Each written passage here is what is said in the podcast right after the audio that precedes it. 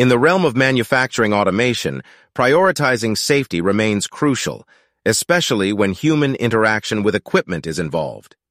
Over the years, safety devices have undergone significant changes, evolving from basic e-stops and door switches to sophisticated safety relays with dual redundant circuits. This progress in safety technology has paved the way for deploying a wide variety of automation systems in manufacturing environments, including collaborative robots. Let's explore the key safety components and approaches employed by manufacturing safety engineers to ensure seamless human-machine interaction. The first step in creating a safe manufacturing environment is to accurately sense the proximity of humans to the operational area of the machines. Collaborative robots, designed for close interaction with humans, utilize technologies such as joint resistance sensing, pressure-sensitive safety skin, and loosely fit guards.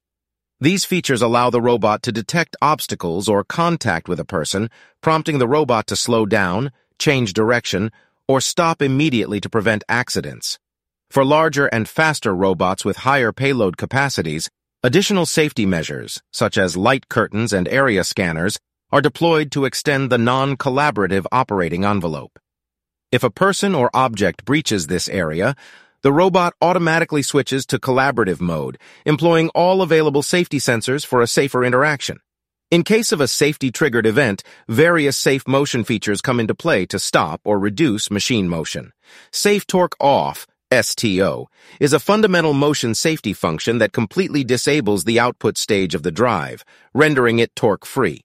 Safe Stop and Safe Stop Emergency are other responses to safety situations involving controlled motor ramp down to zero speed and deploying either Safe Stop or Safe Torque off based on the controlled device. Additionally, safety limited speed and safety maximum speed limit the robot's motion to specific slow speeds or speeds less than full speed, respectively, for enhanced safety during potential risks.